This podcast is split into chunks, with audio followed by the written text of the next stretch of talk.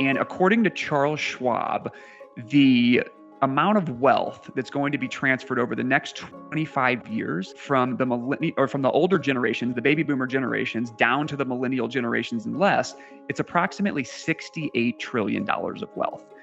And since the millennials and younger are the ones that are adopting Bitcoin and digital assets, I believe we're going to see a really interesting trend if people are continuing to accumulate digital assets. You're listening to IBKR Podcasts. Find more conversations at ibkrpodcasts.com. Please remember any trading discussions are for information purposes only and are not intended to portray recommendations. Please listen to further disclosures at the end of today's episode. Now, welcome to our show. Off the Chain Capital is a registered investment advisor with the SEC. So before we jump in today, I just want to get a quick disclaimer out of the way. Some of the information that we're going to be discussing today is likely going to contain forward looking information. And so please do not place any undue reliance on the statements that I make, as they're not any type of guarantees of future performance. And they're just my beliefs in what I think is going on with the digital asset ecosystem. In addition, it's important to remember that digital assets do contain a high degree of risk and uncertainty. Excellent. Thank you very much, Brian Dixon, for joining us today. Welcome, everybody, to today's IBKR podcast. Um, Brian Dixon is with Off the Chain Capital. And um, Brian recently joined me uh, at ibkrwebinars.com, uh, where we talked about Bitcoin and blockchain and valuations and his view of the world through the lens of blockchain and Bitcoin. So we're, we're going to delve into a few of the uh, the issues we uncovered there. Brian, the first thing I wanted to ask you about was this recent Ethereum upgrade that was recently completed, and its intention, or what, one, one of the side issues there, was to reduce the power consumption used to create this crypto currency by 99%. Can you comment on that story in large, how things went, and about crypto mining and electric usage in general? Because I, my understanding is that that's a big kind of red flag in terms of ESG for the crypto space. Yeah, I'd be happy to. So we're going to break this down in several sections. Um, first and foremost, within the market, there is a lot of confusion and misinformation around the energy consumption and the types of energy used in the digital asset ecosystem. So I'll get into that. But before I discuss that, let's talk specifically around Ethereum. So there are two types of blockchains there's what's called a proof of work blockchain and a proof of stake blockchain. So today, now that Ethereum has gone through this merge process, the most dominant proof of work blockchain is Bitcoin. And so, what a proof of work blockchain is, is you have a series of computers that are basically solving these advanced math problems or algorithms, and they're putting in this energy to mine. And that the mining process on proof of work is that these computers will work to compute and determine the answers to these uh, very sophisticated math problems. And then when they figure it out, they get rewarded with the digital asset. So in this case, Bitcoin, it was the same process for Ethereum as well, because Ethereum had been proof of work all the way up until just recently when this merge went successful. So the proof of work blockchains are really where you hear around a lot of the energy stuff. And there's a lot of ESG related articles and broadcasts that will come out specific to proof of work blockchains. So, a lot of that information that you read in the media, unfortunately, is not usually very accurate. And they don't place it in context with the true metrics behind the type of energy and how the energy is used in the digital asset space. So, what happened with Ethereum specifically is it was one of these proof of work blockchains since it launched all the way up just until recently recently. And then they transitioned to what is called a proof of stake blockchain. So it is true that proof of stake blockchains use approximately 99% less energy than what a proof of work blockchain would use, which is the former underlying technological protocol that it was, just like what Bitcoin is. And so what occurred is with proof of stake, instead of going through this energy investment to mine the digital assets, with proof of stake, you have the digital assets released into circulation and you have something that are called validator nodes. And basically, how those work is you will have these pools of assets that'll contribute them to what's called staking. And staking is another way to verify the network and authenticate transactions the same way that Bitcoin miners would do that for the Bitcoin mining network. So it's just a different way to go about trying to solve a similar um, challenge where you verify this and secure the network. And proof of stake is where the vast majority of the digital asset market is today.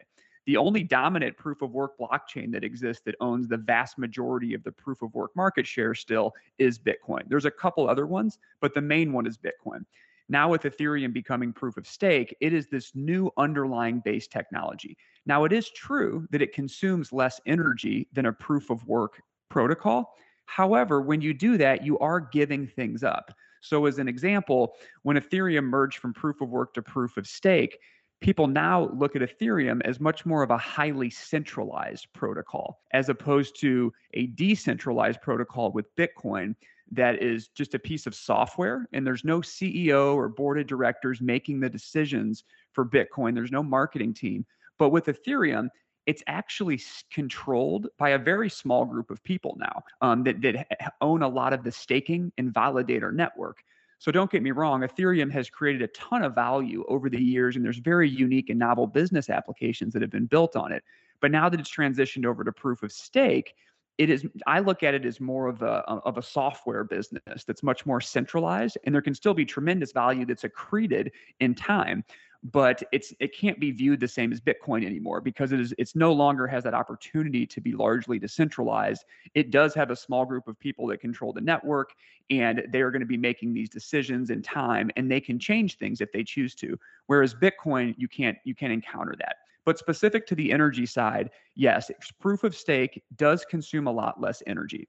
Now, a couple things I want to bring up regarding energy with digital assets that's very important. We've come to this point in society, I think, where there's so much information around energy that's being used, trying to track and get to net zero carbon. And we have to remember that using energy is not a bad thing. We use energy for all sorts of stuff every single day. But you want to make sure the way you're investing that energy is in good, valuable outcomes. And you want to do your best to use green, renewable energy if possible. And that's exactly what Bitcoin does with its proof of work blockchain. And the reason that is, is because when you add up all the energy consumption for the Bitcoin network, according to Cambridge University's most recent energy study on Bitcoin, it reflected that it uses 0.06% of the world's energy consumption. So that is very, very nominal amount of energy. And in addition to that, in terms of renewable energy, Bitcoin has the highest renewable fuel mix makeup of any other industry in the world. In fact, over 50% of the mining operations that mine Bitcoin is being done via green and renewable energy. And it's also sparking the highest innovation in renewable energy than any other industry. One of the unique things we're seeing specific to the Bitcoin protocol in terms of capturing and harvesting wasted energy is through flaring that occurs with natural gas. So there's companies now that can actually capture the flaring so it doesn't get burnt up into the atmosphere, which is very harmful and they can redistribute that flaring down into a Bitcoin miner to power the Bitcoin miners. So it's creating true innovations in the energy space. And it's also creating a lot of grid infrastructure. So, utility companies that are more forward thinking and working with the Bitcoin miners, they are actually look at these Bitcoin mining companies as what they call guardians of the grid. And the reason they call them that is because a Bitcoin mining customer is unlike any other customer that an energy company could have. They usually prefer to operate off of stranded utility assets in the middle of remote locations. So they want areas that most customers would never want to be around. And so it allows these utility energy providers to leverage stranded assets or maybe assets that haven't been used for a long time with these Bitcoin miners. In addition to that, the power that these Bitcoin miners have is they can actually curtail their entire mining operation at a flip of a switch within a couple minutes and, and shut everything down and curtail it, which can better help balance the peak load environments, which is a huge advantage to energy utility providers, especially during peak hours, like in the morning before people go to work or in the evening when they're at home and they're using more energy. These Bitcoin miners can actually curtail that energy to better balance that peak load phase throughout the day. And so when we look at these now, yes, it is true that, that proof of work blockchains do use energy. But in my opinion, it's probably the most one of the most efficient uses of energy that we have because you were translating digital electrical energy into digital monetary value. And more and more time goes on, you know, I'm a big believer that in time we will have a digital asset like Bitcoin that is the new monetary standard for the planet. And you're going to need a proof of work system that's securing it and providing that transparency and authentication. And what Ethereum is going to do now that it's shifted over with this new proof of stake is it's in time, it's going to allow it to like lower the transaction fees for different types of Ethereum transactions. It is much less energy consumptive than what it was before, but it's not to say that we're not seeing truly remarkable innovation in energy in the crypto space. It's just a new way to validate the network. But with that, you are losing some of the benefits that you had before around security of the network and further centralization of the network. So this is some of the ways that I look at this merge. It was a, it was a tremendous technological feat that it happened. I think it was a very ambitious technological project. It took many years of development. They did a lot of test runs before they did the successful one recently. And now that it's happened, I think it's really good for the ecosystem at large. But it, you know, there are trade-offs to moving from proof of work to proof of stake. We'll come back to transaction volume in a minute. First of all, I want to address uh, circulation. So back, go back ten years. Bitcoin circulation was around 10 million coins, and today 19 million coins, and I believe the maximum is going to be what 21, 22 million. 21. So at, at the at the same time, Bitcoin wallet addresses have grown from zero to 69 million. So is this because wallets or crypto storage is a new technology, or is it telling us something different? So I believe what this is telling us is that we are going through a new, what I call an opt-in, opt-out phase. And what I mean by that is if you look his, all throughout history, in civilizations, there is always a point in time when a civilization goes through a paradigm shift through new technology. And when that happens, people will opt out of a former failing system and they will opt in to the new emerging system. And I believe that's what we're seeing today with digital assets. So if you look at Bitcoin specifically that you noted about the growing wallets, you're correct. There's 19 million coins that have been mined and are in existence today, and there will be 21 million that are mined in total. The last Bitcoin will not be mined until the year 2140. So today, 90% of all Bitcoin that'll ever be created have been created and issued into circulation. And then new Bitcoin continue to be mined every 10 minutes. And by the year 2140, the final 21st million Bitcoin will be mined. And so as we go through that process, what I think is happening is we have this fiat standard that we've been on for about 50 years since Richard Nixon took us off the gold standard in 1971. So fiat is still a pretty early experiment. And I think what we're seeing with the central banks around the world printing more and more money, and it's causing the economic whiplash and the devaluation of the currency and inflation, people are starting to wake up and they understand that their time and energy and labor that they put in to generating dollars, the monetary value that they create from their hard work and labor that they put in, is now getting stolen from them because as more dollars are issued into circulation, more individuals now have less purchasing power because the goods and services that we go out and purchase all the time are becoming more expensive and our dollars are worth less. And so, you know, this has really accelerated over the last couple years throughout the pandemic as we had just tremendous amount of money being printed by all the central banks around the world to stimulate the economy. And what's happening in my eyes is we're going through this phase of people wanting to opt out of a traditional fiat system and opt in to the emerging technological system, which is a Bitcoin monetary standard. So what this is telling us is that we are going through what I call and what we look at is called S curve analysis. So, what S curve analysis is, is every time there's a mega technological trend, then it goes through a S curve of adoption. And that's what's happening today. And with an S curve adoption, how the analysis works is it takes about the first 10 years for this new technology that gains adoption to go from zero to 10% adoption. And then it takes the second 10 years to go from 10 to 90% adoption. And this is exactly what we're seeing today with Bitcoin. And you can actually take the same analysis and, and put it through all the trends of the past that created mega adoption. So, automobiles, the printing press, fax machines, the internet, smartphones, they all follow this very similar pattern where the first 10 years is the venture stage where it's you know working through the technologicals uh, and getting everything more evolved and people start to adopt it and we go from approximately 0 to 10% adoption in the second 10 years it goes from 10 to 90% adoption and that's what we're seeing today except what's unique is that when it comes to crypto it's actually going through this S curve at a more accelerated pace than the internet's adoption did in the late 90s, early 2000s.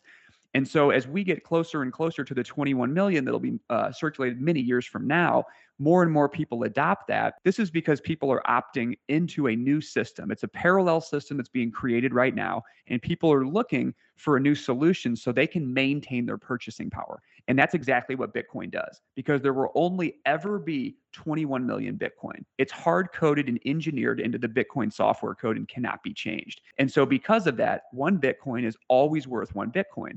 Whereas one US dollar 50 years ago is not worth one US dollar today because of all the dollars that have been printed all the time and the inflation that impacts from that. So, this is what's happening right now. I think we're seeing this exponential growth of people downloading and transacting in Bitcoin wallets because they're looking for an alternative parallel system and they are no longer interested and will continue to be less interested in time with a fiat money standard because of how it's stealing their time and energy away from them. So, let's talk about that transaction volume. You told me recently that transaction volume is about 3 trillion dollars per year in Bitcoin. Can you put some perspective on that relative to other payment providers uh, such as Visa, Mastercard, Amex? What, what what does that transaction volume look like? How does it compare? Yeah, absolutely. So if we're looking at transaction volume by some of the largest credit card processors in the world, Bitcoin right now is sitting right in the middle. So, like you noted, Bitcoin is doing 3 trillion in transactions. Now, that was through the year 2021. Bitcoin did 3 trillion in transactions. Now, it is ahead of both American Express and Discover. So, to put that in context, in 2021, uh, Discover did about half a trillion in transactions. American Express did 1.3 trillion and then Bitcoin was at 3 trillion. And the next two payment processors that are above it still is Mastercard, which did 7.7 trillion in 2021, and Visa did 13.5 trillion in 2021. So it's not going to be long with the continued adoption of Bitcoin that we're going to see it surpass both Visa and Mastercard and become the new dominant transaction mechanism for the planet. Talking of adoption, let's move on then to where this is where that adoption is concentrated. It's really amongst millennials, right? So where does that show up in in data between different generations and what are the implications over the next generation, do you think? Yeah, so you're correct. So it's definitely far more being adopted by people in the millennial demographic and younger. And according to Charles Schwab, the amount of wealth that's going to be transferred over the next 25 years from the millennial or from the older generations, the baby boomer generations, down to the millennial generations and less, it's approximately 68 trillion dollars of wealth. And since the millennials and younger are the ones that are adopting Bitcoin and digital assets, I believe we're going to see a really interesting trend if people are continuing to accumulate digital assets. And if we look at a breakdown today of a millennial's portfolio, the fifth largest holding in a millennial's portfolio today, based on the same study that I noted from Charles Schwab, is that Grayscale's Bitcoin Trust is the fifth largest holding. So the Grayscale Bitcoin Trust is a private trust instrument where Bitcoin is the underlying asset. And so what that tells us is that it's the fifth largest holding today, and we're seeing trends that that's starting to increase, and digital assets are making up larger percentages of millennials' portfolio. So as we have 68 trillion dollars that's going to be transferring from the older generations down to the younger generations over the next couple decades, we are going to start to see really interesting dynamics in the digital asset space because if the trend continues, we're going to see Bitcoin and other digital assets that are going to make up larger percentages of the millennial and young, younger's portfolio. And it'll be a very interesting trend to follow as more types of digital assets created. We're getting much more diversified in the space because now there's all sorts of different crypto assets that people can acquire for different use cases whether it's you know trying to replace the fiat standard whether it's digital smart contracts whether it's nfts or decentralized finance. There's a wide variety of different types of utility and use cases in the crypto space that we're seeing more and more people add as a diversified part of their portfolio. My, my final question brian is on valuation. Could, can you speak in general about how does somebody go about valuing blockchain or, or, or Bitcoin? What what is it's it's not an easy thing for anyone to do. I, what what kind of advice do you have for individual investors who want to do some research and understand how valuation might be applied? Of course. So there's four specific models that we look at it off the chain that help us understand if a digital asset is fairly valued, undervalued, or overvalued. And what we look at, I'm going to uh, lay out these examples with Bitcoin. So Bitcoin has four key valuation models that I think are very helpful in people understanding the value of Bitcoin. And when you're looking at a digital asset and blockchain, you're valuing a network. It's a software network. So you have to think about it very differently than analyzing a company that has traditional revenues and EBITDA and, and things of that nature. You have to look at it like a software network. And so one of the ways that you can value a blockchain is through a trend line analysis. So basically, if you were looking at Bitcoin as an example, you are mapping out the historical price of the asset, and then you are plotting out uh, the future price of that asset on a trend line on an algorithmic scale. And then that can help give you an understanding if the asset is fairly valued, undervalued, or overvalued. So that's one way. It's basic trend line analysis. Another way that you can look at valuing Bitcoin is through what's called Metcalfe's law. Now, this is the software network component that I noted. So, with Metcalfe's law, what you do is you square the number of users that are participating in that network, and then you multiply it by the transactional value. So, with this, what it does is it basically creates two numbers. It creates a regression price, which should be basically the intrinsic value of Bitcoin. And then you can compare that against what the actual market price is of Bitcoin. And that's another thing you can look at from a valuation perspective to understand is it overvalued, fairly valued, or undervalued? So Metcalfe's law is a really key one. That's how you value a network. That same model can be used for things like Uber and Netflix and things of that nature when you're valuing these different software networks. The last two ways that I think are important to help understand how to value Bitcoin is the stock to flow model. So this was created by an individual that's an anonymous pseudonym named Plan B. He was a former institutional asset manager. Um, and then he went all in on Bitcoin a couple years ago, and he developed the Bitcoin stock to flow model. So traditionally, stock to flow models are used to help measure the value of scarce assets and commodities like palladium, platinum, gold, things of that nature. And the stock is the amount of that asset that's in circulation, and the flow is the predictable amount that's being put into circulation on a timeline.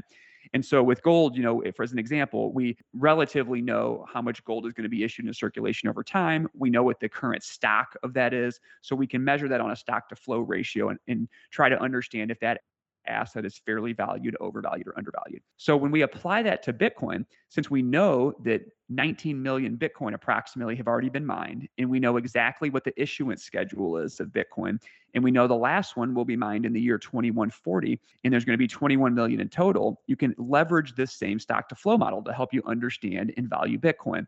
And so when you place that on there, there's two core ways to do it. One is the traditional stock to flow ratio, where you're using US dollars to help you understand, you know, wh- what that model shows that Bitcoin should be valued at, and you can compare that against what it's valued at today. But an even more accurate model than the US dollars one is if you replace US dollars with gold, and it's the gold to Bitcoin stock to flow ratio. So basically, what you're doing here is you're replacing dollars as the monetary unit with ounces of gold.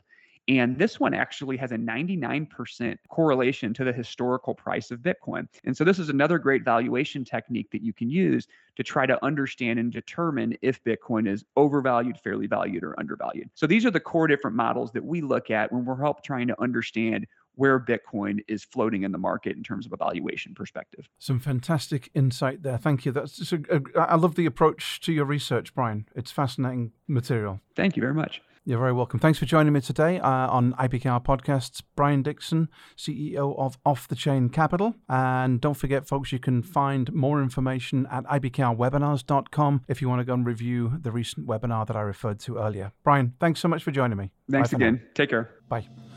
Thanks for listening to IBKR Podcasts. As always, we have more episodes at ibkrpodcasts.com. And if you're interested in learning more about interactive brokers, visit ibkr.com.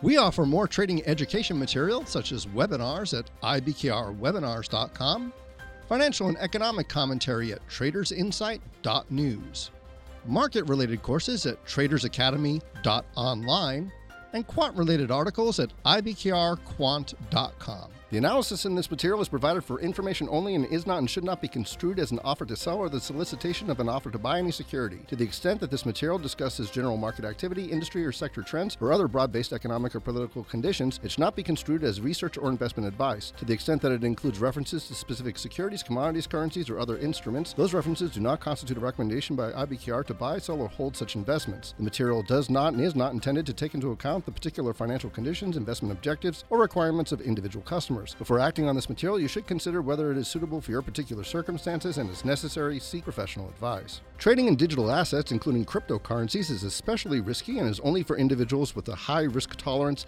and the financial ability to sustain losses. Eligibility to trade in digital asset products may vary based on jurisdiction. Alternative investments can be highly illiquid or speculative and may not be suitable for all investors. Investing in alternative investments is only for experienced and sophisticated investors who have a high risk tolerance. Investors should carefully review and consider potential risks before investing.